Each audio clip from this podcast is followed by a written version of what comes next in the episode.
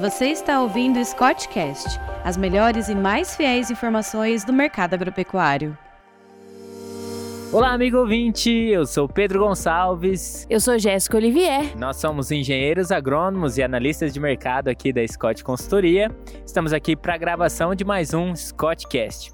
Hoje a gente vai estar falando um pouco aí sobre os laços comerciais do Brasil. Muito tem se falado durante essa última semana sobre a abertura de mercado para a Indonésia, também falando bastante aí sobre a questão de exportação para a China, como que vem esse cenário para esse começo de ano.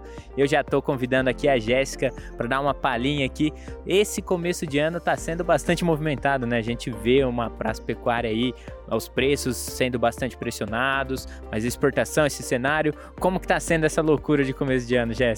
A primeira semana de janeiro a gente viu um mercado bem parado, tanto aqui no Brasil quanto lá fora, para as praças pecuárias, para a questão de exportação também.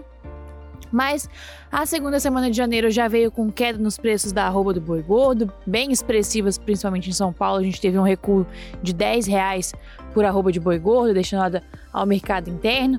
Agora, essa terceira semana de janeiro vem com notícias muito boas para o setor exportador. Começamos a quarta-feira com um burburinho quanto à habilitação de novas plantas frigoríficas para exportar carne bovina para a Indonésia, e a confirmação veio na noite da quarta-feira, dia 18. Bom, até agora o que nós temos? Nós temos 19 plantas ao total habilitadas para exportar carne para a Indonésia. Na notícia do dia 18, foram 11 novas plantas que receberam essa habilitação. E essa é uma notícia boa, porque qualquer mercado aí que a gente abre, que a gente tem um volume maior para ser exportado provavelmente daqui para frente, tudo isso é uma notícia boa para o mercado de exportação. Apesar disso, quanto aos preços, a gente não deve ver alguma mudança muito brusca com essa notícia da exportação para a Indonésia, porque a participação deles na nossa exportação não é tão expressiva. Totalizando 2022, eles representaram um pouco menos de 1% do faturamento total da exportação de carne bovina em natura brasileira. Então, em questão de preços pagos pela arroba, nós não devemos ver muitas movimentações. Já complementando um pouco, né, o que a gente viu da Indonésia, que a gente pode adiantar aqui para o pessoal, né, desse último período, 2021 para 2022, teve um incremento deles de 20%, pegando aí na importação da nossa carne, mas o consumo per capita deles é bastante baixo, né? Eles têm um pouco mais de 200 milhões de habitantes ali no país, com um consumo per capita de 2 quilos, né, de carne bovina, que é 4 quilos per capita abaixo da média mundial que a gente vê. E mesmo com esse aumento, né, de 2021 para 2022, eles representaram 0,93% das nossas exportações.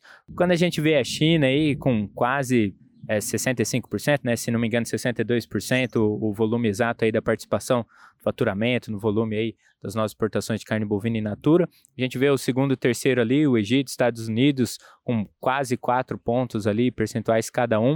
A gente vê aí 0,93, não entraria nos principais parceiros, mas é aquilo que a Jéssica falou, né? É importante sempre estar abrindo, né, novos mercados, explorar novos mercados, por mais que não venha com um volume bastante para fazer uma diferença no preço, talvez como forma de escoamento seja bastante importante, pegando para esse cenário. E lembrando também que a China começou com volumes pequenos, né? Então a gente pode ver o hemisfério leste do planeta tendo um pouco mais de relevância no quesito de participação nas nossas exportações. Apesar de todo esse cenário aí, o mercado futuro teve uma certa movimentação.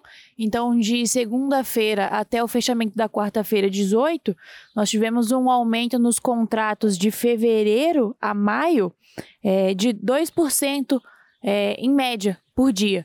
Então, isso pode trazer um certo ânimo aí para o pecuarista e abrir uma oportunidade para travar preços um pouco melhores em relação aos dias anteriores. Pedro, a gente tem também a questão da notícia de Mozarlândia, Goiás, né?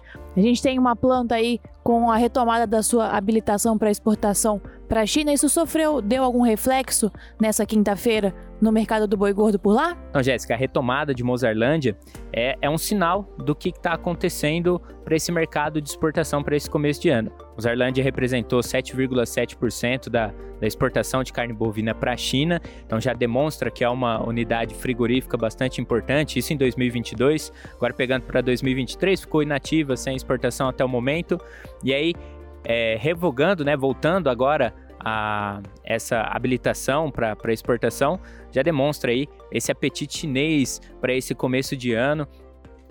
Final do ano passado, o relatório de USDA apontava uma diminuição de 9,6% da importação de carne bovina por parte do país asiático, mas agora a gente já está vendo aí uma comparação nova, né, do USDA apontando aí um acréscimo de 2% em relação a essa importação de carne bovina em relação ao que a gente estava tendo para o ano de 2022, já esperados aí 3,525 milhões de toneladas de equivalente de carcaça de importação por parte da China em relação à necessidade, né, de carne bovina in natura. A gente pode dizer realmente agora mais uma confirmação de um ano bastante positivo para a exportação brasileira.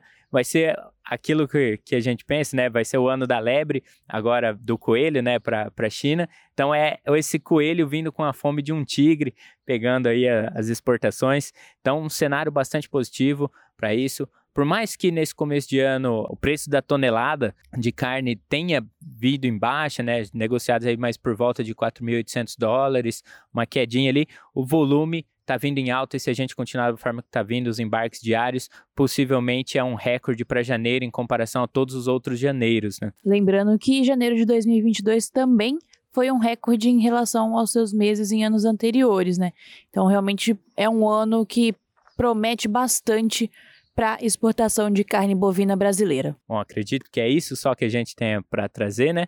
Mostrando aí que o Brasil está com o pé do coelho, já que o ano é o do coelho na China. Então será um ano de bons negócios, o vento parece estar a nosso favor. E acredito que é isso, forte abraço e até a próxima.